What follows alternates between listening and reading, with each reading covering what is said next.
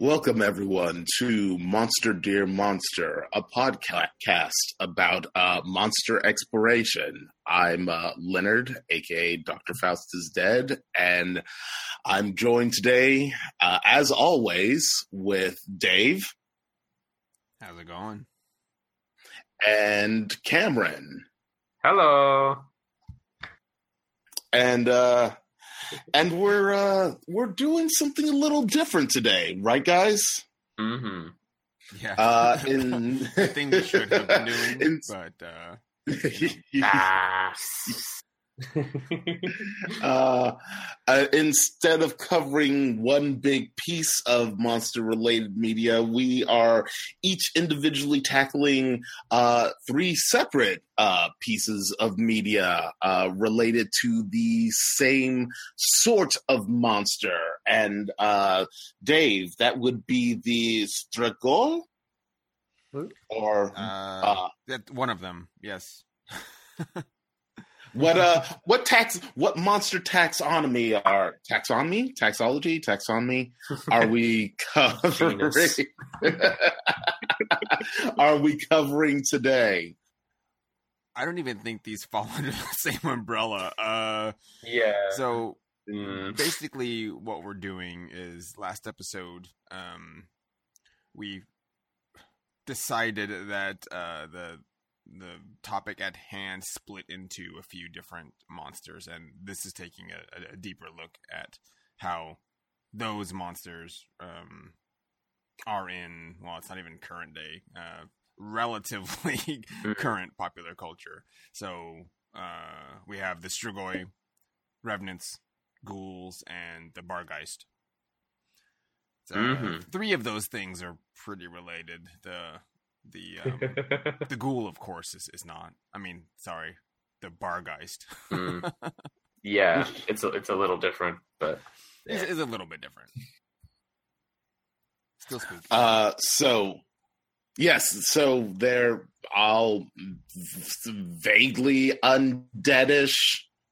Yeah. Not exactly ma- magically magically inclined zombie-ish creatures for today. I would. Would yeah, would yeah. label it? Yeah, um, honestly, uh, my my example, although Barghest is a bit different, does actually fit under that category pretty well. So yeah, yes, potentially all previously potentially. dead things. Yeah, yeah, uh, things so that we'll... once lived. Yeah. Some kind of undead. I don't know. I know. Look, it's hairy. It comes from Barovia. What more do you want? Uh, so yeah, we'll be tackling uh, three pieces of media. Uh, Cameron, you'll be taking uh... Uh, a short film called Fear of Hugh the Barghest uh, from twenty sixteen. I will be taking uh, the Lovecraft short story The Outsider, and Dave will be covering The Monster Club from nineteen eighty-one. It's a film. Uh, uh, and Cameron will lead us off, but before we actually start talking about things that once lived, uh, we have to uh, talk about the yokai of the week. Da, da, da, da, da. uh, and uh, we're combining... Uh, U and W today, right, Dave? Yeah. Yes. So it's U really um, w. it's really triple U. you, you should you should really feel bad about that, Cameron. I do. I feel very bad. That was at, at least I didn't say we're covering uwu. But... Except for you just did. Thanks. Yes. It's a curse. It's a curse. Oh what? What's this? Uh, I'm gonna make that and uh, we'll lose all of our listeners. Yeah. Uh, all right. So before before Cameron can make any more terrible jokes or puns, Dave, roll them. All right. Nine. What are we looking at? Nine. Oh, all the way through. Three. Wait, I lost count. The Wani, I think. Should be the Wani. We're going to redo that. It's just a crocodile. Sure. Uh, it's got its own page. Does he? Yeah, he's, he's he's got a very big page, actually. Oh, oh my god. Oh, look. Yeah, that is... Uh, yeah, we'll go ahead. That sounds fine. Okay. um, yeah, so, so Wani was a dragon or a sea monster from Japanese mythology. Um, it's often also translated as crocodile or sometimes shark, because uh, Wani-same means shark. Uh, Wani first occurs in two ancient Japanese mytho-histories, circa six eighty C E, Kojiki, and circa seven twenty C E, Nihongi. They write Wani with the Mangyo-gana phonetic translation, so I guess they're taking the, the term over from the Chinese language. Um, yes. Yeah. It's used several times as a proper name for a Confucianist scholar and as a sea monster in two con- contexts. Um, let's see. In the White Hair of Inaba fable, the gods try and fail to help a shiro, a naked, hairless hare that they found crying on a beach. But the deity, great name possessor, who came last of all, saw the hare and said, "Why last thou weeping?" The hare replied, saying, "I was in the island of Oki and wished to cross over to this land, but had no means of crossing over. For this reason, I deceived the crocodiles of the sea, saying, 'Let you and me compete and compute the numbers of our respective tribes.' So do you go and fetch every member of your tribe and make them all lie in a row across from this island to Cape Cater. Then I will tread on them and count them as I run across. Hereby shall we know whether it or my tribe is the larger. Upon my speaking thus, they were deceived and lay down in a row, and I trod on them and counted them as I came across. I was just about to get on land when I said, 'You have been deceived by me.'" Really announce it. Um, just, I tricked I you, suckers. I know, right? Just uh, as soon as I had finished speaking, says the hare, "The crocodile who lay the last of all seized me and stripped me of all my clothing. As I was weeping and lamenting for this reason, the eighty deities went, who went by before you commanded and exhorted me, saying, 'Bathe in the salt water and lie down exposed to the wind.' So am I doing as they had instructed me? My whole body was hurt." Oh, man. Uh, not not a very nice thing to do uh, to the poor, hairless hair. uh, that was the White Hair of Inaba, which is now called the Hair Deity. Uh, that was interesting. Yeah, so um, that that's a really familiar story as well. I'm sure I've heard some kind of take on that one before. Yeah, getting all the yeah. crocodiles to lie down to cross a river. Yeah, it also falls into the "look how clever the hare is," except for when they're they're they're not actually done accomplishing their task, and they're like, "Ha ha ha! I tricked you! Oh no! There's one last crocodile." Who could have guessed? uh, they're all, the hares are always so full of themselves in these mm. in these folklore stories. Oh yeah, absolutely. They never, they do never seem to come out well. It's true. No. And I just kind of like the deities also mm. just like yeah, just bathe in yeah, just bathe in the ocean and lie out in the wind. Yeah, yeah. That'll, yeah. that'll take care fine. of it. Yeah, it's fine. You've been stripped of all your skin, but whatever, it's fine. Oy. Um, who would like to take the next Wani-related story? Uh, I'll go ahead and take that. Uh, cool. The second Wani is uh, a, is a fundamental theme in the myth of the demigod brothers Horai and Hodari. Uh, the sea god uh, Watsa, what, Watsumami? Watatsumi? And, yeah. Ra, Watatsumi. Or yeah. R- Ryūjin? Ryūjin? Yeah, region. Yeah, regional. Regional.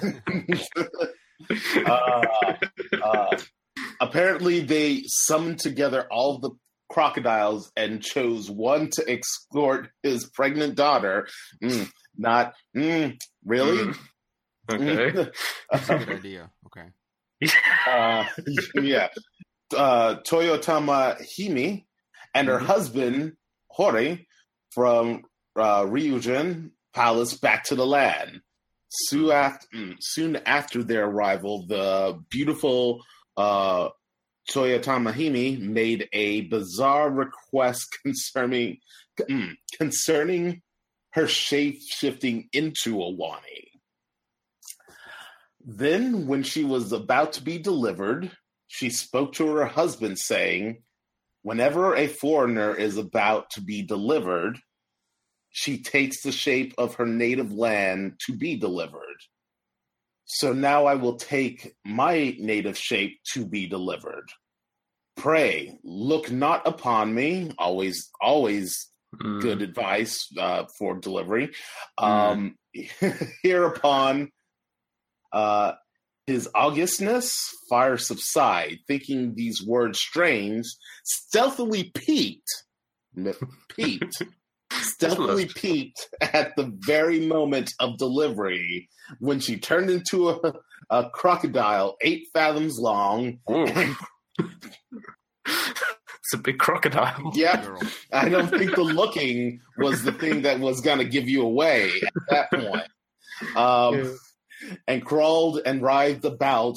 Uh, he, forthwith, terrified at the sight, fled away. Uh, yep.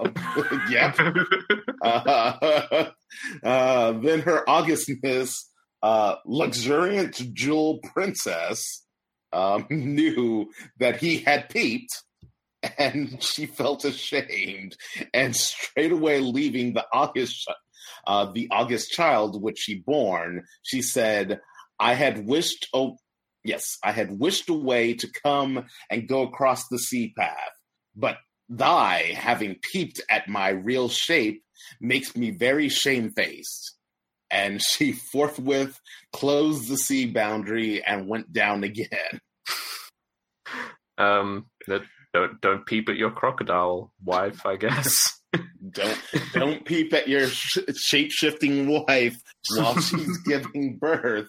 It's uh, a bad it's a bad scene. Once okay, again, that, eight, yeah. eight, fathom, eight fathoms long mm. is really the peeping is not the concern at that point. yeah, yeah, that that's pretty impressive. Um, I'm not sure if this next bit is actually salient to our discussion. It's just like, does Wani mean crocodile? Does it mean fish? Um, it's just discussing the um, the cheating of the Wani and yeah, how that pertains to the previous stories. Uh, we'll we'll just skip that. Mm. Yeah, uh, uh, same kind of thing with the wow. Yeah, uh, I'll just yeah. read this part because it's crazy. Uh, yeah, crazy isn't awesome. Sorry, that should, mm-hmm. said crazy. Um, the Nihongi likewise uses Wani several times as a proper name. Um, for example, a mountain pass called Wani Acclivity, um, and twice in the word Kumawani, so the bear shark crocodile. The mythical sea god Koshiro Nushinokami is described as a Yahiro no Kumawani, an eight-fathom bear crocodile.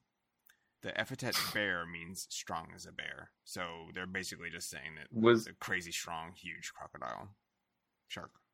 Yeah. Is is Japan the actual originator of the, the bear arms trope where you have right to bear arms, you have the right to have these big, strong arms? Um. Probably. Because another yeah. thing is that Kotoshiro Nushinokami, having become transformed into an eight-fathom bear sea monster, had intercourse with Mizu... Mizu Uh, Kuhihime of the island Mishima, or as some call her, Tamakushihime, and had a child by her named Himetatara uh, Isuzuhime no Mikoto, who became the empress of Emperor blah blah blah. All right. Um. Yeah. Uh, yep. Wow. It's doing the same thing with the next one. Just talking about yeah, conflating them with giant team, team ninja. Team ninja. I I I I'm I'm I'm, I'm making a plea to you right now. I I need a bear crocodile to fight in Neo two. Yeah, yeah. I, I, I want it. I, yeah, yes, I want it. I think the fans want it. Yeah. I hope that you're working oh, yeah. on on something appropriate, because oh, well, they have one hundred um, uh, yokai to deal with, and they only covered like uh, yeah, forty. Yeah, I don't even think. It yep, was forty. Mm. It, was, it was a small. Nah, um, it was a relatively small number. um, the the rest of this just seems to be discussion yeah. on the different uses of the term Wani in Japanese historical mythological texts. um, some arguments that it's actually the, the Chinese lung dragon, uh, stuff like and that. And it's talking about uh, the Korean version. Um, mm. the, the Indian uh, Naga Kings yep. as well. So it's yeah. basically just showing this as more of a, well, an Asian um, centric uh, myth. Yeah. Uh, which is which is cool. Mm. Um, I don't yeah, see anything there's else. Just your eight fathom long bear, shark, crocodile. Why not? Well, here's a, I guess a summation at the at the the bottom where, um, they are dispute the these scholars are disputing these origins and saying the Wani mm. is really the Chinese dragon and is providing evidence mm. uh, about that. Where it transferred to China, um, from there to Korea and then Japan. Um, mm-hmm. But there is no proof that it originally um, that it originated with the uh, Indian Naga, um, mm. or the um, another scholars saying that the Wani or crocodile, thus introduced from India via Indonesia, is really the ch- they're basically just mm-hmm. reversing it, um, and. Yeah, that's mm. uh, that's it. There's not really any yeah. any other one. So basically, yeah. it's a we, we've concluded that it's the bear, bear crocodile, bear shark. Yeah, big big bear shark eight, crocodile eight thing. Long. It's huge. Eight fathoms. Eight fathoms. It's eight so fathoms. Big. That is a that is a recurring thing, and hates being peeped. Don't, yeah, yeah. Don't, don't look at it. Don't you dare look at me. Just ignore the giant crocodile. Oh like my god. Room, way bigger. the, the bear shark crocodile in yeah, the why room. Don't we use that? Yes. The crocodile. Yeah. Sounds like something that should be a saying here, it, honestly. It should be. That's far scarier. We don't even have any, any elephants. We got sharks and crocodiles. We don't really have bears. I guess we have koalas. I know, entirely different branch of mammals. Whatever. I see you. I see you, zoologist, leaving a negative iTunes review. Um, eight, eight fathom koala. No. Oh. Signed. Angry. See. That that's a kaiju movie I'd actually like to see. Just got to deal with like the three hours of destruction a day, and then it falls asleep for twenty-one hours, and it wakes up really pissed off it about it. Needs its fix. Yeah. uh, um. Anyway, I guess that was Yokai of the Week. Da, da, da, da, da. Yeah. All right, I already forgot what we're supposed to be doing. yeah. We're talking yeah. about the magical dead. Yeah. The magical dead. Uh, the, the new Sailor Moon villain. No, that was the... Well, there was that, that description of the Sailor Moon transformation. uh, what was it? It was like Shining Princess... Immaculate yeah. Princess. I the, was like, l- ooh. Luxuriant jewel princess. Oh, yeah. yeah. It was like, wow, that. I, very modest. Yeah. Very modest. Yeah. I'm, I'm assuming that's like a literal translation of, it, the, it of it's, the, it's all the names. Yeah. They're just, yeah. yeah. They're just doing the, the translation, which is weird. They should have just left nah. Toyotama-hime or put that translation yeah. into the, the first instance. Mm, yeah. It was the same God, thing with uh, I really hope no one... her husband. yeah, yeah. I hope no one literally translates my name like a historian in a thousand years. Like, oh, there's this guy called Broken Nose Blackhill, lives in Australia, did a podcast. oh, oh, Broken Nose. I haven't heard that name in a long time. I'm going to put that in your profile. Yes, do it, please. uh, um, anyway, I guess I was I was slated to um discuss my piece of media first, so why not? Um, Fear of the Hue. Fear of Hue. Uh, no, so uh, I watched, and I believe Dave also actually watched, Fear of Hugh the Barghest, which is a short, and when I say short, I mean very short. It's about twenty, twenty-five minutes long. Uh, film that was written, filmed, and directed by one man, Curtis Woodside. Um, it was filmed in a single day, apparently, uh, and is a sequel to a short story written by someone called, uh, not someone called, someone named Nikki Torch. I should speak English properly, you know, whatever. Um, uh, it, it's already, it's already. Uh, um, so, so beware of spoilers for this for this niche indie horror film that I'm about to talk to you about. But actually, no, pause the episode. Guess what? It's free on YouTube. The director released it on there. I believe that's his main way of monetizing this particular one. So go watch it. Yeah. It's, oh, tw- it's twenty minutes of your time. The original um, was mm. an audio format, or it was narrated by, um, now I've, I've forgotten his name. Daniel Radcliffe, uh, I think yes, it was. Daniel Radcliffe. Which, really? Yeah. Yeah, well, he, he's been working with the um, the new like Hammer House of Horror. Um, oh right, films. Ever since Woman in Black. Yes. Right. Mm, yeah, man, I remember that film. I watched that on a plane at like three a.m. It was Hard an interesting cut. time. Yeah, yeah. I can imagine. Yeah. The the sequel wasn't that great either. I did not watch the sequel. Um. Yeah, fair. Uh, anyway, we're, we're not here to discuss Daniel Radcliffe um, or his slow descent into madness, because the only thing I know about him is the, the pictures on Twitter like a week ago where he's in a bathrobe with a gun just yelling in the rain. So yes. I don't know what was up with that. No, I've got to go look that up. yeah, yeah. Just search, yeah, search Daniel Radcliffe, whatever.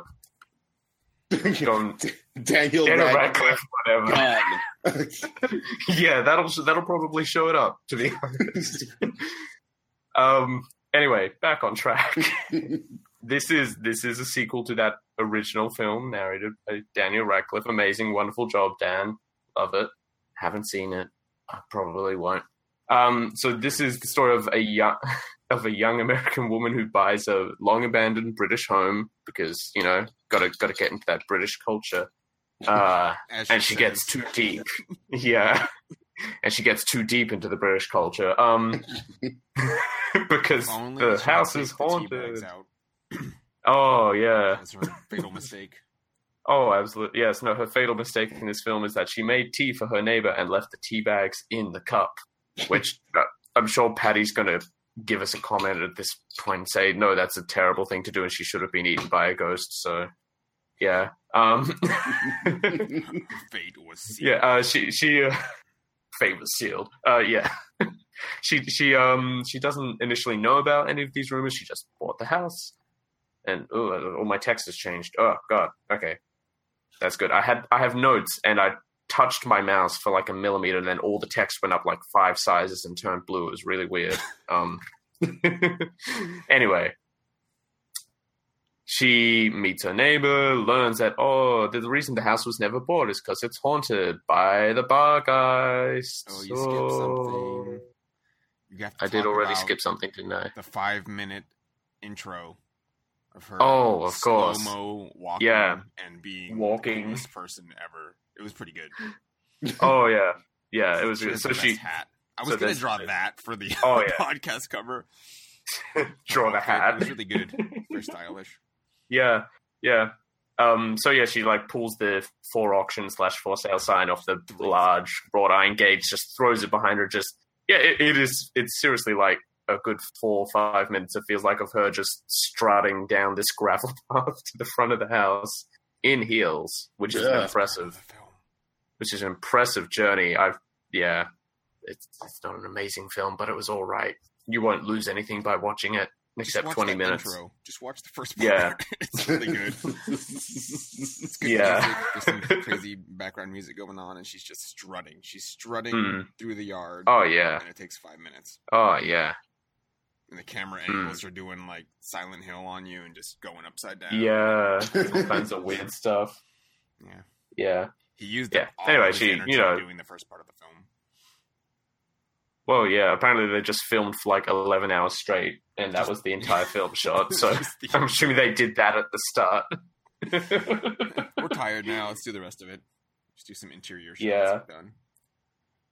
Mm. Anyway, go ahead. So. Yeah, yeah. So she finds out from a from a neighbor that the house is meant to be haunted by either a bargheist or the spirit of the previous owner. No one's exactly sure, but it's definitely haunted. Ooh. And then the neighbor's like, well, I don't actually believe any of that. My grandma's just going crazy and keeps saying that.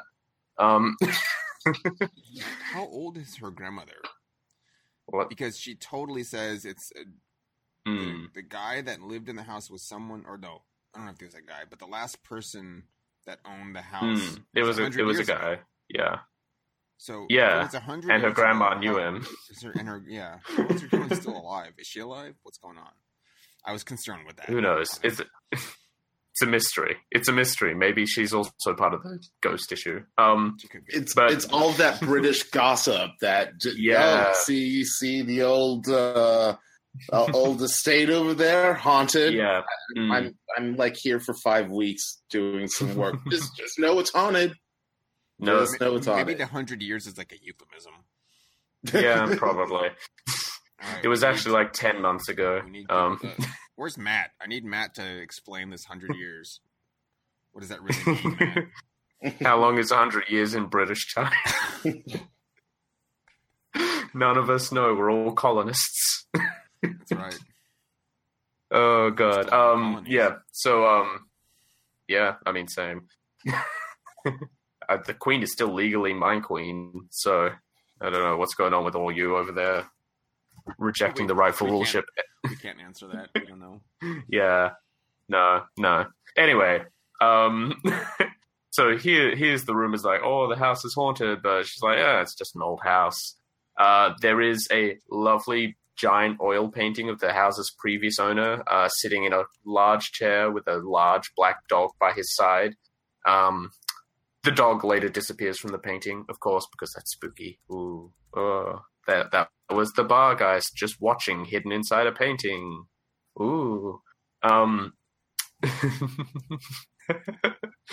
um, yeah, and things start to get spooky as she spends more time alone in the house after dark, as your as is your standard for any horror movie. But we're doing this super fast because this is a very short indie film, so. So the span of a minute and a half, all these spooky things start happening. The lights go out, the candles get repeatedly blown out, and then the ghost licks her because the ghost is really creepy. Which it's it's just a it's because they, they had two actors and the director, but they had three characters because the ghost is a character. So it's just a faded out shot of the director like leaning in to lick the actress on the cheek, and it's really weird. You just really, really want like, to make sure that scene is ugh. included. Yeah. Oh yeah, yeah. It's here's the part. It's, it was I a necessary like, scene. Just like no, you just do that. We'll just do that in post. You know. Yeah, super yeah. Pose. Yeah, I, I mean, to be fair, I watched all the I watched the behind the scenes stuff they did as well, and they all seem to know each other very well and having good fun. So it was probably not as creepy as it turned out in the final film, or it could have okay, been exactly as creepy as it turned out. But uh, who knows? Creepy. Oh yeah, no, that that bit genuinely like not not grossed me out, but like, just the kind of uh, reaction, which is a good start in a horror film. So we would go, we would go in places. Um, oh, shush, cat, shush. Sorry, my cat's yelling. She wants to get out. Um, uh, at, you know, at this point, you know, getting ready for bed, she looks outside, and we get this. I actually kind of really like this shot because it's looking out into this abandoned yard and there is this very blurry, dark shape with these burning red eyes in roughly the shape of a big dog. You know, freaks her out. She looks away. She looks back and, oh, it's gone. But I don't, something about the, that particular angle was uh was really good for me. Oh, the Matt's just chimed in through, through the Discord. A hundred years is approximately twenty-five years, yeah, apparently. That so that's me. Good to know. That works. Yeah. Out. Yeah. Yeah. They picked a, a good, it's like, it's not an Afghan hound, but it's very like long. Mm. Like the dog is a long yeah. dog. Yeah. It's a long dog. dog. Not long like a, a dachshund, but like, I don't no, know. no. It's like l- lanky. Yeah. Kind of. Yeah. It's very, I don't know. Shush cat. Shush. They can all hear you now. You're on the podcast now. You're an embarrassment. She, she, um, was, embarrassment. She was just chiming in about the long dog. Yeah. Well, she she's actually unhappy because we've got our own bargeist in the house this week because we're dog oh, sitting. Right. Yes. So we've got a we've got a big black dog in the house, which did actually spook me more than the film itself because halfway through the film, it jumped on the bed next to me. Really got me there. um, but yeah, you know, she goes to bed. She's going to bed. She takes a photo, sends it off to her husband, who's off in the U S doing business things because they were rich enough to just buy a house in the, in the U K for no particular reason other than they wanted to be part of the U K culture. Yeah. Um, and it's a it's a big house. Yeah. I don't think we covered that. It's large. Oh yeah, yeah. It is like a, a mansion style house, to be honest. Um, so not doing a good job of getting me to empathize with the main character, but I just wanted her hat. Oh, it's such a good hat. It's a good hat. We started Kickstarter, get Dave a nice hat. Maybe those glasses too. Just give me that mm. whole ensemble. Oh yeah, big, big house. Our lofty podcast goals. That's right. If you sponsor us, that's what your money will be going towards. Hats for Dave. That's right. Um, I'll even I'll even take a picture of it of me in the yeah. Hat. So your reward. Seeing me in this yeah. hat. Mm. Um. Anyway, she goes to sleep. She wakes up in the night. She's having some hallucinations. She's hearing things. She, like writing in black paint all over her arms. That as soon as she starts washing, she sort of has a shock and then like looks down like, oh, I'm not covered in black ink saying I see you and all all those kinds of threatening things. Um. You know, goes and gets the neighbor. The neighbor comes back and is like, there's nothing here. Nothing's wrong at all. Um. And then it all starts going wrong. Cat, cat, why? Please. I just want to record a podcast. Why are you so anxious? Why are you so restless? It's all going wrong. It's all going wrong. That's exactly correct. That's why. Um, yeah, you you know, at at this point, it's she's sort of pressing the neighbor for more information. The neighbor's like, look, I don't believe any of it, but they say that the that the bargheist that haunts the house is actually the ghost of the old owner who's looking for someone to replace his wife who died in childbirth. Add more tragedy, add more spook. Um, at which point we actually see like the shadow of a man holding a candle, like lean over a banister, and we get the I see you thing again. And it starts to like, transform, like the shadow transforms into it. It's interesting because there's clearly nothing casting the shadow, so this is like the bargeist moving around, how it moves around the house is like through shadows. Apparently it just walks along the walls and things like that, which is actually a kind of cool idea. Mm-hmm. Um yeah, and you know, we're getting bloody paw prints on the floor. Um it appears to invisibly attack Scarlet. She suddenly suffers a great deal of abdominal pain and there's a big bloody paw print on her shirt. Uh, the neighbor helps her up. They go to run outside. They open the door. There's a giant, creepy black dog. So close the door.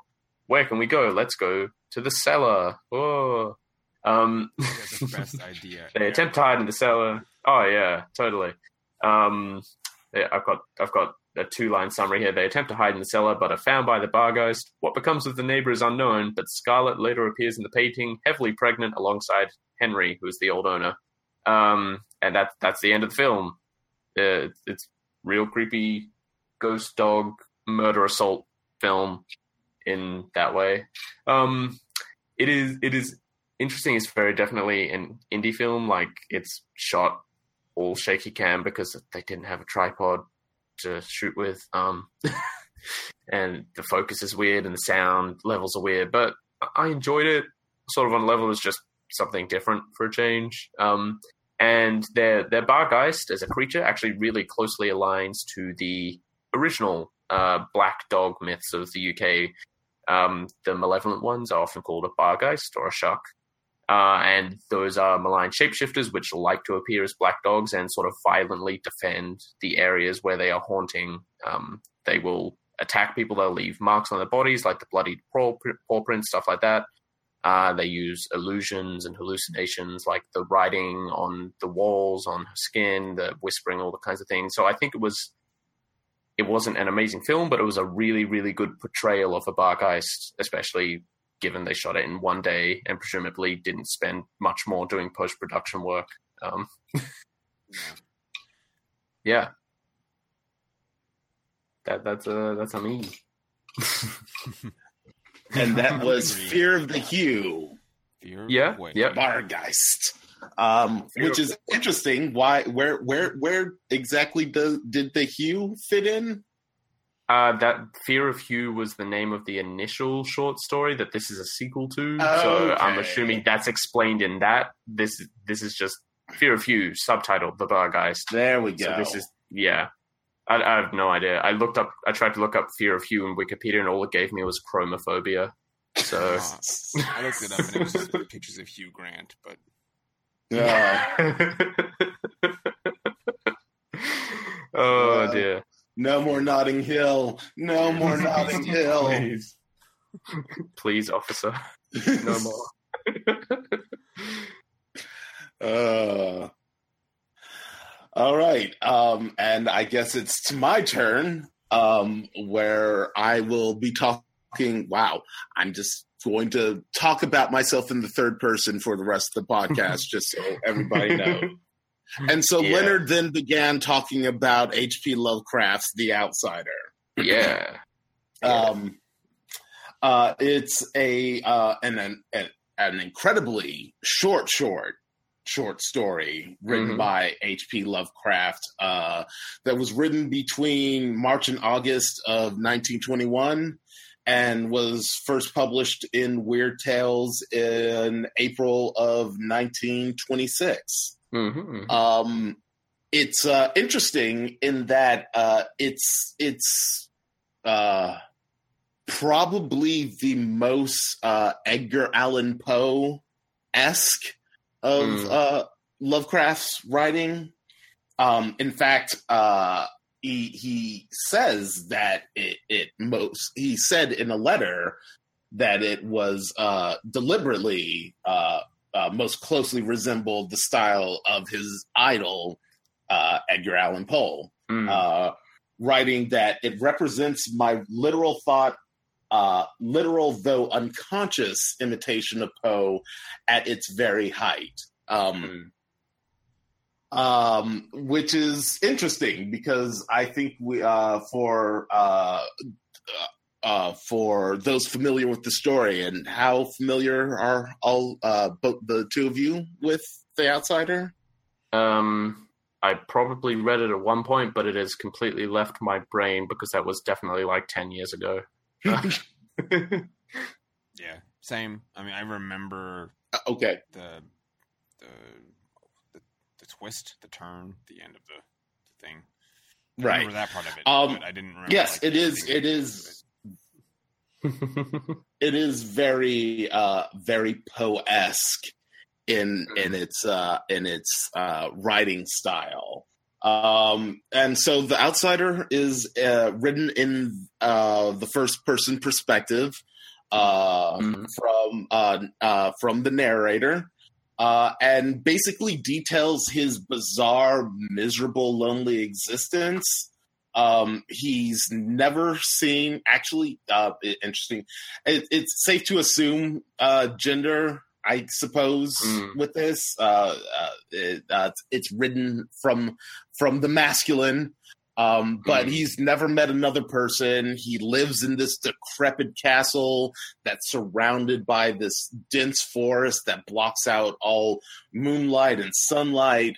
Um, he has uh, doesn't remember who he is, uh, has a library full of books, like aged, decrepit books, and basically spends all of his time moping around this castle, being very, very unhappy that uh, that he's not in contact with mm. uh, with anyone else. Um, uh, it is also uh, worth mentioning that his only knowledge of the outside world comes from the books that lined the wall of the castle. Yeah.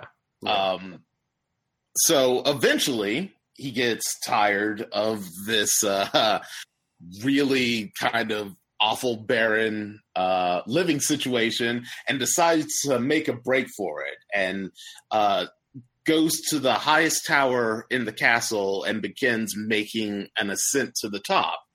Uh, eventually, uh, the stairs give way, uh, crumbled and destroyed, and he begins to actually scale the interior wall of the tower until he comes upon a uh, trapdoor in the ceiling, mm-hmm. uh, which is locked. But that determination uh, gives him the strength to yank it down open and climb out, and instead of uh, being at the top of the tower, he finds himself uh, ground level in in a completely different place uh, that uh, turns out to be uh, a church yard.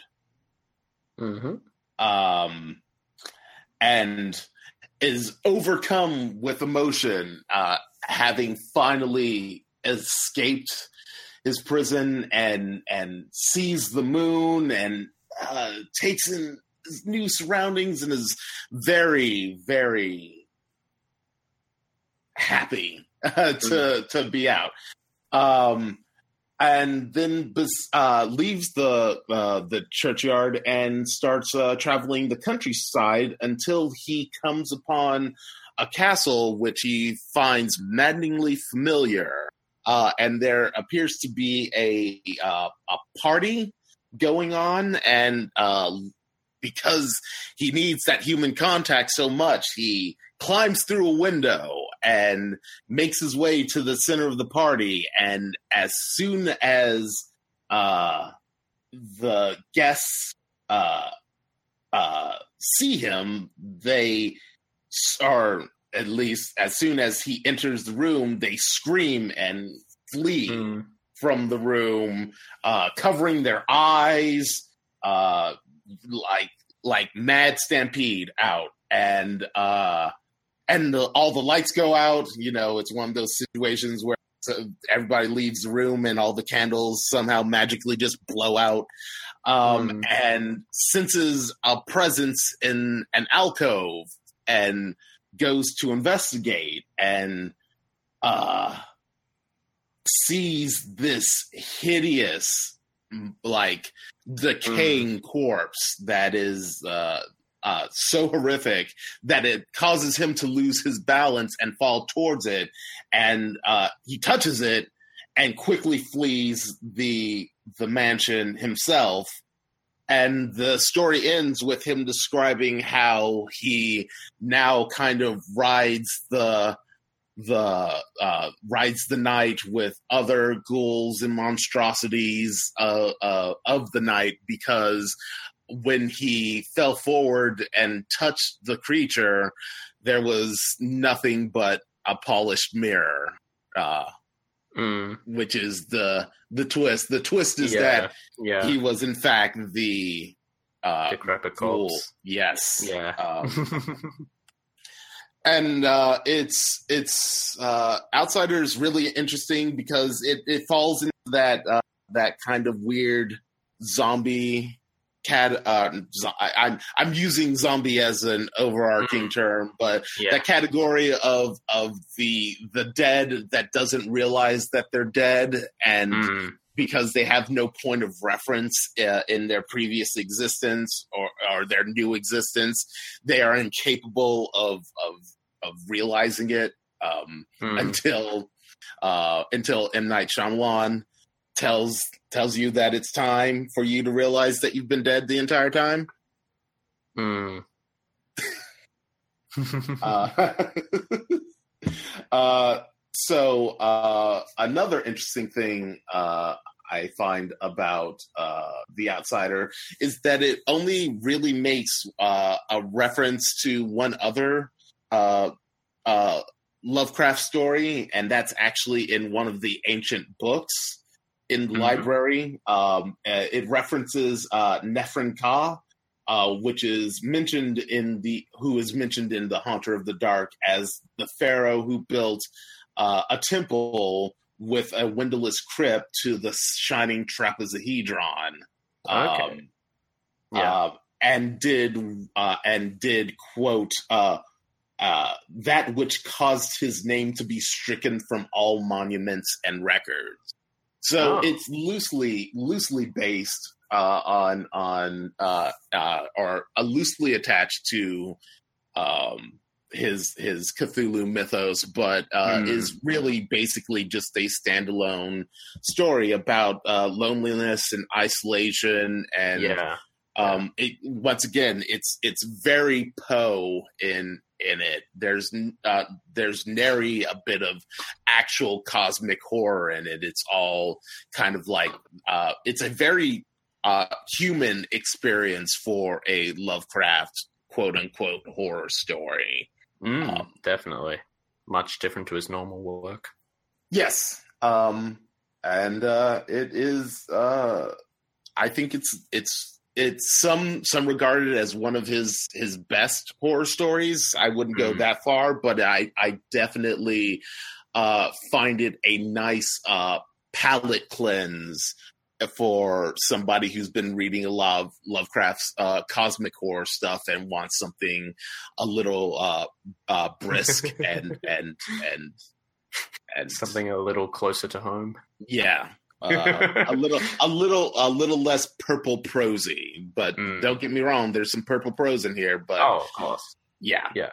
uh, and and that's The Outsider for me. Yeah, cool.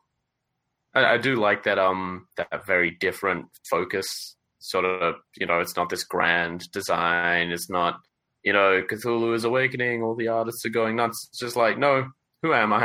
Why yeah. am I here? Oh God, oh God. Yes. It, um, yes, it's a it's yeah. a it's a shockingly personal story that mm. has like no further implications other than the story that it tells. Yeah, yeah, exactly. Cool.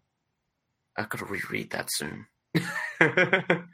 Been ages since I read that. Um, and Dave, I think uh, I think we've made it to you. Mm. Hear me now? Yes. Yes. Okay. Yes, we may hear you. Um, now. As I mentioned, I took a look at the film, uh, The Monster Club. So this is a this yes was released in nineteen eighty-one, and um, it stars Vincent Price and John Carradine. It's an anthology film, so it's three okay three short stories as well as the the main sort of story that it's uh, wrapped wrapped up in. I don't know how you want to wrapped around. Uh, anyway. Framing device. yeah, yeah. So uh, we have the the author of these short stories. So, so the the movie itself is based upon mm. the works of R. Chetwynd-Hayes, and the mm-hmm. the main character in the film uh, is a version of R. Chetwynd-Hayes, um, played by John. Okay. Carradine. So basically, all right. it, it, it starts out with um, uh, John Carradine. Uh, walking the I guess he's in London. He's walking the streets of London, theoretically, um, at night. And mm-hmm, um, mm-hmm. he is accosted by the vampiric Vincent Price, who's just chewing scenery, um, as he does. And uh, he portrays a vampire named Erasmus. And Erasmus, mm-hmm. he, he's like starving, but not bloodthirsty, so this is a very, like, genteel uh, vampire, and he basically just asks uh, R. Chetwynd-Hayes um, to, to if he could if he could spare a bit of blood, as it were, and um, he he takes a little snack, and in um, compensation, uh, which is something strange, in compensation for that donation, um, he agrees to, or not agrees, but he he says he'll show R. Chetwynd-Hayes like to a cool club that he would like. So it's it's already a little weird. It's like, yeah, thanks for the blood. Let me show you this cool club where my buddies hang out. They would love you, and you'll love the club. It's great. Um, so he takes him to the club, and uh, they're just hanging out and sitting at a table by the wall, um, sort of in the back of the club. Uh, it's it's a nightclub, and there's musical performances. There's a, a live band, or I guess it's a rotating, so there's a few live bands that are playing. Um, and, and these live bands actually are real-world bands, mm. so that was interesting. Uh, yeah. The music yeah. was not super great. Uh, U B forty, popular band, uh, did the soundtrack for quite a few portions of the film, but they, they weren't available to actually be in the film. Um, however, bands such as The Viewers and The Pretty Things and the rock band mm. Night um, performed some tracks, and what they did was they uh, they used the musical tracks as interludes in between each of the stories. So Erasmus is regaling um, uh, Mister Chetwynd uh, with stories of monsters. He's just mm. telling them for giggles, I guess. There's not really any reason. Um, however, there is uh, in the little club that they're sitting in at that booth, there's a it's not a family, it's a genealogy, genealogical mm-hmm. tree. Uh, so there's yeah. a, a little poster on the wall, and it has little pictures of. Like at the top, it's a, um, a a vampire, a werewolf, and a ghoul, and it's a dissension tree. So if a mm. vampire and a uh, werewolf have a child, um, I don't remember. It's a they, there's weird names for all of them. It's like a vamwolf or something.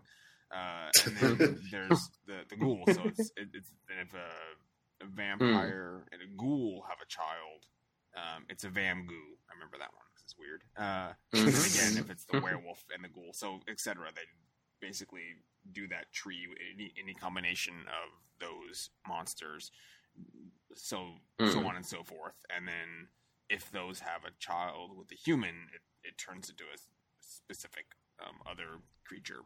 So it's pretty neat. Um, that part was theoretically, theoretically, um, it was practically more interesting than some of mm. them actually went on, um, yeah. as far as the stories are concerned.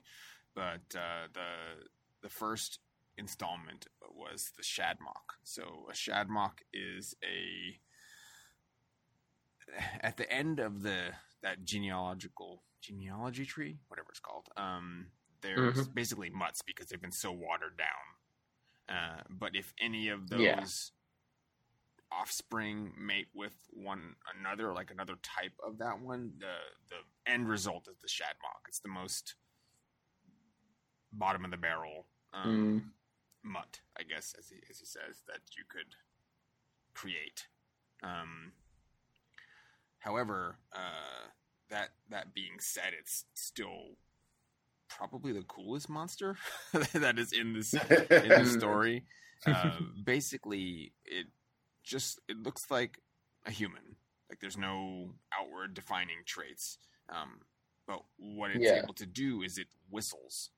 Uh, it whistles, and if you hear that whistle, um, just as happenstance, it, it creates like a terrible headache. Um, and even hmm. other monsters like. Damages them, but if yeah. you're the if you're like the recipient of the whistle, like if it's whistling at you, uh, you mm. melt, you dissolve. Oh, it's okay. It's really it's pre- they did pretty good effects. It's pretty gross to show. Um, I think it was a cat gets dissolved. The the Shadmock is um mm.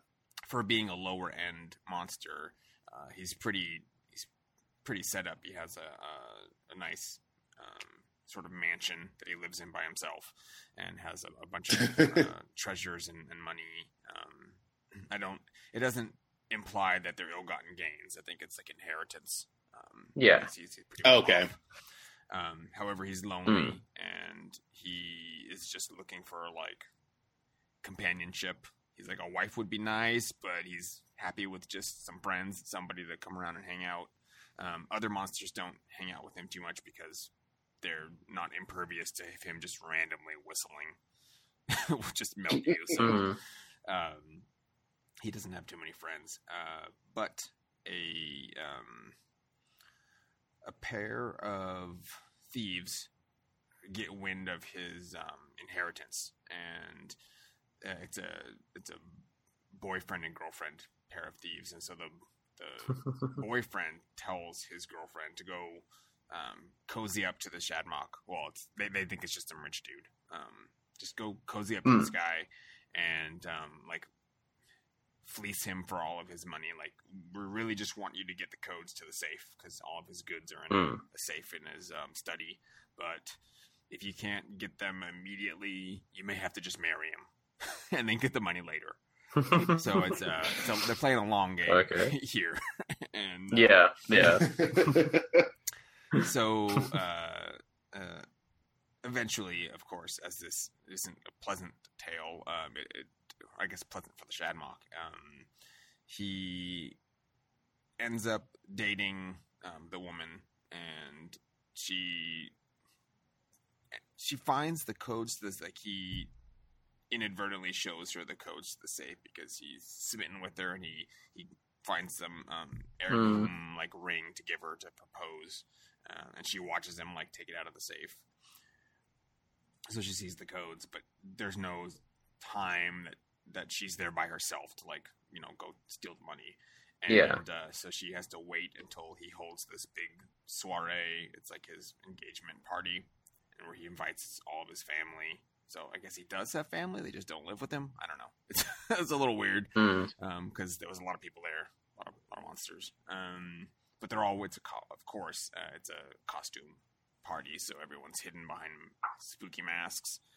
Um, yeah. Yeah.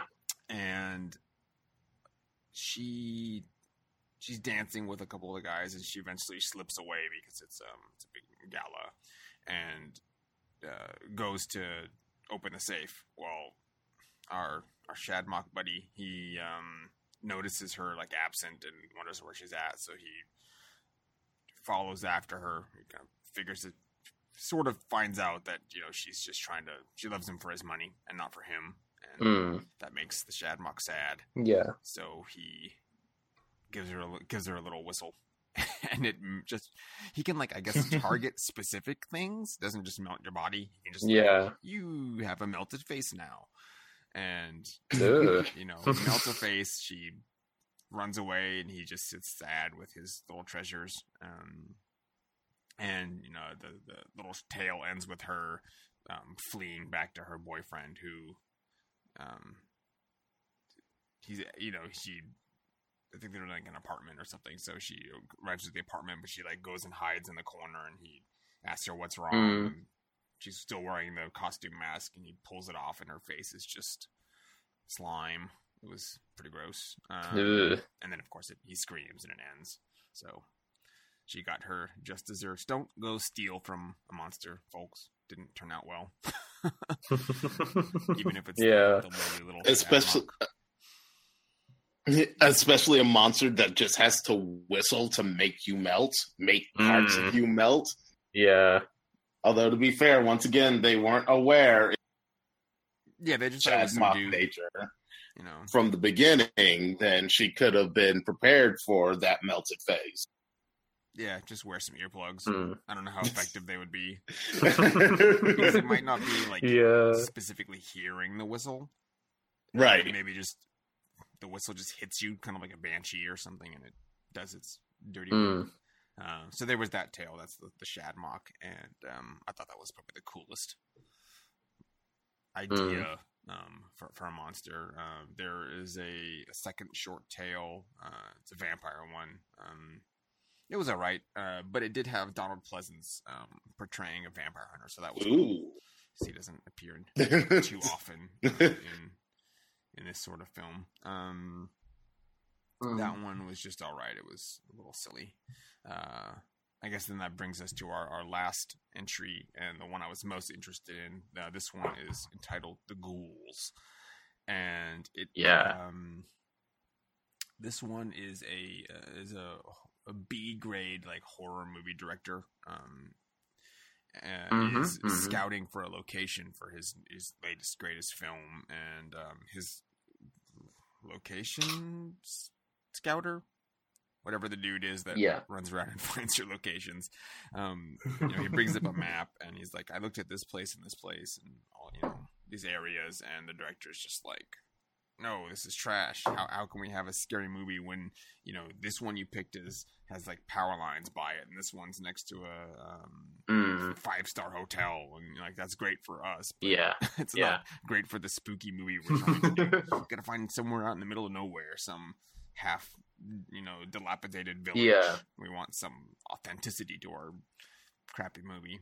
Um, So he sees on the map a, a little village called uh, Lovell. Um, potentially it's a, I don't know if it's a real place, but it's it's near Hillington in Norfolk. Mm. Um, so he decides to take a little trip in his little fancy car and uh, drives there by himself to scout it out. Um Which I guess in any other time this might have been a fine idea, but uh, of course this was not a, a fine idea. Uh, he arrives and the, the village is shrouded in mist, and um, mm. uh, it's, it's a it's pretty pretty neat uh, little set piece that they created here. Though, if he was looking for a decrepit village, he found it. Um, this place oh, is yeah. falling apart. The windows are boarded up. Um, there's it's it's very small. There's a few little homes and a little chapel. Um, and the chapel has a a graveyard, which all of the graves, like as he's driving in and kind of gets out of his car to see if anyone's around, um, all the graves are like dug up. So it's just like all these unearthed, empty graves. Mm. And um, yeah. he he runs in, he finds yeah. a little, what they have is like an inn. It's, of course, abandoned looking, um, but he's, you know, walking around, he's just trying to see if there's someone that legally would um, prevent him from filming here, or allow, you know, if they, if they needed to mm. acquire yeah. some rights to, to film there. And he runs into the innkeep, um, who says that he can't film there, or, or he needs the um, permission of the elders, but the elders aren't aren't there mm. now. Um, yeah, so. He's like, okay, I'll just come back when they, when they get here. You know, I'll borrow your phone. And he's like, we don't, we don't, we ain't got no phone. There's no phone here. And um, he's like, okay, well, I'll just come back later then. And uh, the guy's like, it's it's too dangerous. It's dark. It's gonna be dark soon. You just need to stay at the inn. Of course, this place looks like it's well, it's falling apart. He's like, I'm not staying here. I'm just, I'll just pop back to the city and then I'll come back tomorrow. And um. He goes, of course, to go outside, and, well, what was apparently an abandoned village is full of, like, forty people. So there's forty mm. decrepit-looking guys wearing, like, weird hoods, just chilling out. Yeah, yeah. Totally normal. Car. Yeah, it's, you know, a little typical village. And uh, he goes to, of course, start his car. It doesn't start. He pops the um, the hood, and the half of the wires are like all severed um, in the engine. And one of the smarmy-looking villagers is like, "Oh, it's just them rats. There's there's critters that just eat through anything." And he's like, "No, no, you guys look like you, you guys clearly cut these. This isn't rats chewing at the wires." Oh, looks like you've got a terrible case of sabotage going on in your engine. Yeah, so he gets like ushered um, in back into the uh, inn, and by ushered I mean the entire population of the village like swarms yeah. and pushes him into the building, and um, they're like pulling mm. at him, but super slowly, so it's even more spooky.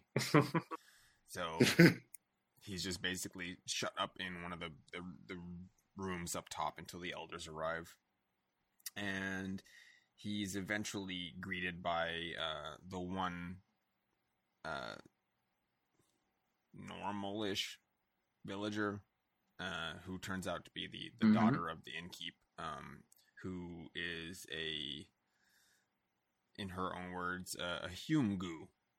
So she doesn't get any more elaboration, um, but she speaks in like really strange, halting sentences. Um, basically just sounds like she's not had been educated. She's stuck here yeah. with all the villagers and their strange ways.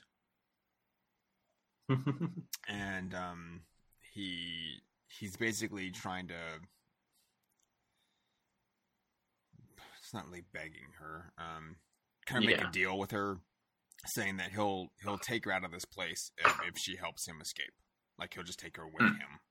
Um, because she seemed somewhat uh, reasonable, whereas everyone else is just like dirty and creepy looking. She looks normal, except for she's in mm. like a um, a nightgown, and it's the middle of the day, so he's confused about that. And she tells mm. him that um, all the clothes they get, uh, they don't leave the village, so everything they have is provided by the boxes, mm. and he's like, the the boxes? She's like, yeah, the, we get everything from boxes. You know, it's um, our clothes, um, shoes, uh, food, everything. The boxes provide everything. And so he's a little bit uh, taken aback by this. And she um, she tells him that uh, there are no more boxes. They're all empty now. And she, of course, points out the window. Mm. And we get the little treat of seeing the graveyard um, having been completely exhumed. And she's like, yeah, yeah the boxes. Yeah. There's nothing left. That's cool. And That's really cool. So he's like, the, your food came from the boxes? She's like, yeah, there was great food from there. Like, the, the best feast or whatever. And he's just like, that's, yeah, that's not good. Uh, so he convinces her to basically distract the village while he tries to make a break for it. And he notices that, um, I guess this part's a little ambiguous, because if they're, if they're getting all their things from the boxes, they would have to be able to go into the mm. churchyard. Uh, but yeah. she tells him that they can't go further than like the yard. And so he makes a break for it and gets into the little chapel. And um, there's a uh, it's a scepter. I don't know. What mm-hmm. it, it's a it's the, it's a staff with a cross uh, cross at the top. There's a specific name for mm. it. I don't know what it's called. Yeah.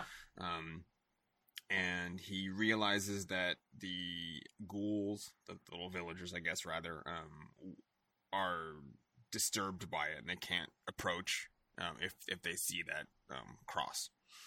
So he uses that basically to like hold them at bay uh, while he and the, the girl make for it and try to leave the village. Um, mm-hmm. The problem arises when, um, although the, the, the villagers can't approach directly um, for like, I don't know, ten meters or so, um, they kind of just, mm. they do that thing where they kind of cover their eyes and, and like, shy away from it, like it's fire or something. It's a, it's a pretty neat little, yeah, yeah. Um, reaction, because the whole village as a whole, like, will do that. Yeah, just kind of back away. Um, and when it's like forty people doing that, it's it's an interesting sight. Um, but mm. what they do instead is they just throw rocks at them. They have like sticks, and they just throw rocks at distance. They can they can hit things, um, you know, without having to worry about seeing the the cross. Or I guess its radius is very sh- short. Uh, so mm. on their on their flight out of the village, um, the the girl is unfortunately struck in the back um, by one of the rocks, and um, she's she's laying there, and it's like, they weren't that big of rocks. I don't think it would have killed her, but uh, she's like, this is just like my father takes out the rabbit. She's like, it back, it gets its back broken, and it can't move, and it's about to die. She's like, I'm like the rabbit. I'm gonna die. Mm. It's like, okay, yeah, I don't. No, I don't think it hit your spine. Whatever. um, but yeah, she dies. Um, spoiler: she didn't make it. Mm. And yeah, uh, he he he just keeps. He's like, I'll I'll I'll send some help back for you. Um, but I'm gonna I'm gonna go now. So he gets out to the highway and um, flags down a, a police car that he sees and jumps in the car, and the the. There's like a procession, like behind the car. There's a another like a mm. large van, or it's a it's a not a van. It's a fancy, like a black. Um, it's not a it's not a limo, sort of like one. Whatever those. There's a, a mm. name for it. I can't think of it. So it's a I don't know fancy car, and not a hearse. No, it's not a hearse. It's uh. Oh, I can't. There's a specific name, like whatever the brand of that car is, is Rolls Royce. That's what it is. Ah! It's like a black Rolls mm. Royce. Yeah. Um, and behind that yeah. is like a big okay. van. And so he stops, the, the, the cop car stops for him, and he's like, just take me to this police station. Um, I got to report a crime or something. And they're like, okay, sure. Or I don't think they talk. I think they just put him in the back of the car. And mm. the... Uh, the whole little, you realize it's a procession, which kind of like makes a big U-turn and uh, drives back into the village. He's like, this is the wrong way. This is the way to Lowton or Lovell. Um, mm. And the, the cops are like, yeah, uh, we we we are the escort for the elders as they go back to the village from out of town. And um, he gets uh, like swamped by the villagers, and They don't. They don't show the elders, unfortunately. Um, however, what this? Uh, oh, I guess I skipped a part. Um, when he's in the the cathedral before the girl shows up, mm. he finds a, a like a, a mummy, and it's a, like a desiccated corpse um, sitting over this sheaf of papers, and he he um, reads through like these like it's like a last will and testament kind of thing, and it's mm. the um, original. Uh, clergyman, the pastor of the little cathedral, um, detailing how the village, like one day he found um, this like dirty, disheveled thing like hanging out by the graveyard, and um, as as a as a good Samaritan, he you know took it inside and gave it a bath and cleaned it up, and that was like, as he's saying, it's like, it's like the thing I should not have not have done. Um, was, you know, give succor to this foul beast, because he um, found out like the next night they he he couldn't locate it, and in went mm. out to the graveyard, and it's just like chilling by a gra- like an unearthed grave, gnawing on some bones, and um, he's like, well, I guess that was a bad idea to like take it in and um, give it a home, and the the villagers, you know, chased it out. But um, it came back, and it brought with it like twenty other ghouls, and they ended up just like taking over the village. So he should he's like, I should have killed it when I had the chance, but now I'm trapped in this mm-hmm. church, because it uh, it won't go into the church, but I can't leave. So he, you know, just ends up dying of starvation, I guess, um, in the church. Uh, but what was really cool, probably the best part of the film, was during this narration, um, they do a flashback, but it's not done in film. It's done through like illustration. So you're seeing a, a sort of a bunch oh. of like kind of cards, and they're all yeah. really yeah. well done, um, uh, like pen and ink um, line art sketches. Nice, mm. but they look like that's old, really cool. Um, old like not I don't know old, tracks. Like religious sort of like sketches. Um, oh, okay. Know, oh, yes. Mm. Uh, yeah. Yeah. Uh, yeah. But I thought that was probably the best best part of the movie was these sketches. Um, sketch, I guess. Uh, But yeah, the so the ghouls in this um, are strange. Like, you normally see them in churchyards, but I guess they they are fronted by um, crosses, which is strange because all the graves had crosses on them. So I don't know uh, mm. what the specific effect is. Maybe that one scepter was like a holy scepter. I don't know. It was gold. So yeah, maybe. Um, mm. Or it has to be, well, it doesn't have to be held by a person, because the, the director guy, when he's running out of the village, like props it up against these trees so they get stuck behind him. Mm. And they can't keep following him. So, I don't know. Um, they weren't like super tight on the lore. Uh, however, yeah, uh, the, the the author, R. Chetwynd-Hayes, um, apparently expressed like distaste with the adaptations of his uh, tales. So, I might look into um, tracking down his original short stories and, and kind of seeing how those compare. And, and since they are individual mm. tales, um, there might be more uh, lore implications or information um, aside from the ghouls. Um, literally just digging up. It's interesting that they created a village for themselves where they, you know, dug up all these graves, clothed themselves in the, the raiments of the dead, um, eat the bodies. Mm. Um, And then have some sort of hierarchy where the older ones are advanced enough um, to to have like people in the police force help them. So there must be yeah. some way of yeah. some transmission of ghoul, because if you can have the ghoul father and a regular mother, um, the the the Hume ghoul goo girl said her yeah. Yeah, her mother had gotten lost in the fog, um, and then slept with the ghoul daddy, I guess. Um, mm. Probably wasn't consensual because she's immediately tossed mm. into the boxes um, to become a meal, um, in, in the words mm. of the girl. So it was a very interesting story. Uh, and it's probably, at least visually, one of the better ones, aside from um, the the village was cool, but the the makeup on the ghouls was kind of silly.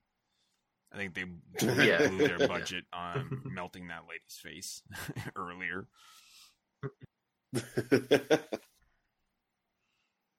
Ooh, cool. But that was uh, Monster Club, uh, and then I think that the, the the film ends on a kind of humorous note, sort of, uh, with um, the uh, Chetwynd-Hayes Um, character being inducted into the Monster Club um, as uh, Erasmus um, basically becomes his patron um, into the club. He nominates mm. him, and he's like, and he's like, we don't have, a, or I guess what we need is uh, a human um, member of the club, because uh, they're arguably more monstrous than any of us. And he does like a five minute statement on like all the ways that humans kill each other and all the magnificent um, uh, weapons they've mm. created and, and methods of torture and, and so on and so forth. And look, they they started from nothing. They have no fangs or claws, and yet they're causing so much like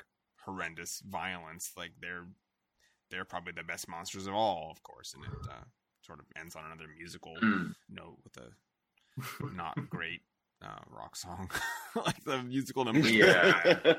Um, but I guess it was an interesting choice of interlude in between each of the tales. Yeah, yeah. That's cool. Watch that sometime. Yeah, T- totally worth it just for uh, the, the sketches um, in the ghoul story, and then the Shadmock chapter is mm. really cool. Yeah, cool. That was Monster Club, because, man, the greatest monster of all. Oh, yeah, clearly. I always really love when they, they, they, somehow that message gets kind of shoehorned into a movie in, like, the last fifteen minutes. Like, yeah. oh, it's been this wacky, crazy romp with all these these different stories of different monsters, and then suddenly it's like, people, we need to have a talk. You're you're actually the monster, you know. if you if you really think about it, you're mm. you're the greatest monster of all. and then rock song. Yeah. Well, and it was um, it was done that way. Well, with the exception of the ghoul story, that one didn't have any redeeming qualities for the for the ghouls themselves. Um, but in the right the the Shadmock character, the monsters are like the um, sympathetic creature, like the, the Shadmock. He's arguably sympathetic. Um, in the vampire story, it's definitely um, the vampire hunters who are put in the like the bad light um, in this, mm-hmm. uh, and the the vampire's mm-hmm. just trying to live with his family. Um, he's he was exiled from his home country where he was um, originally a duke, I think, it, or a lord or something. Um, and he's he's now just uh, he doesn't have a doesn't have a specific job that he tells, but his his um, human uh, wife and his child, um, they're just like supportive of him um, in general, and he's just like a he's just like a blue collar worker kind of guy, just a good guy. And mm. uh, okay. yeah, you know, he's just ends up being hunted, and he's like, "We got to keep moving because these guys show up." And if he, he tells his son, "If you ever see anybody with a, you know, a little violin case, um, they're probably not going to a concert. So you should watch out for the guys with violin cases." so, so it was a fun, little, fun little story, but um, ultimately that mm. one was the the humor in it was a little bit too much and a little bit too silly. But otherwise, yeah, it's a interesting little film. Like I said, I think probably the short stories might be um, there might be more meat to those bones. Mm-hmm. Yeah. Well, uh, do we have uh, Dave? Do we have any feedback or emails this week? Um, no, not that I'm aware of. All right. Unless you guys have uh, something. Uh, no, no, no, un, un, uh, no, unfortunately, although that's okay. Um, uh, if you, uh, uh, Dave, if people do have questions, comments, uh, emails or suggestions, where can they, uh, get that information? Uh, how can they get that to us? To us? Um, you can go through Monster Dear Monster. Oh, yeah, it gets Monster Dear. Well, just find us on monster dear monster dot com. That's the easiest way. Mm. Our emails should be available through there. um, otherwise, um, you can D M um, myself on Twitter at sentient underscore plus, or uh, through Mondi Mon Monty. What's our Mon- what's our Twitter? D Monster. Yeah, that one. um I think I know what it is, but I always forget. Um yeah, send us stuff. We would will reply in kind. We're, mm. we're fun. We're a bunch of fun monsters. And uh since we're we kind of transitioned into contact contact info, Cameron, where can people find you on the interwebs? You can find me on Twitter at knight underscore twitten. That's knight without a K. Come, come talk to me. It it's it's a nice. We're, we're all part of a nice Twitter community. Everyone's so friendly and nice. And Jeremy showed us all a picture of bald Lady Maria, so now we have to crucify him. Um, but apart from that, we're a nice community. uh, Leonard, where can we find you and all your delicious works?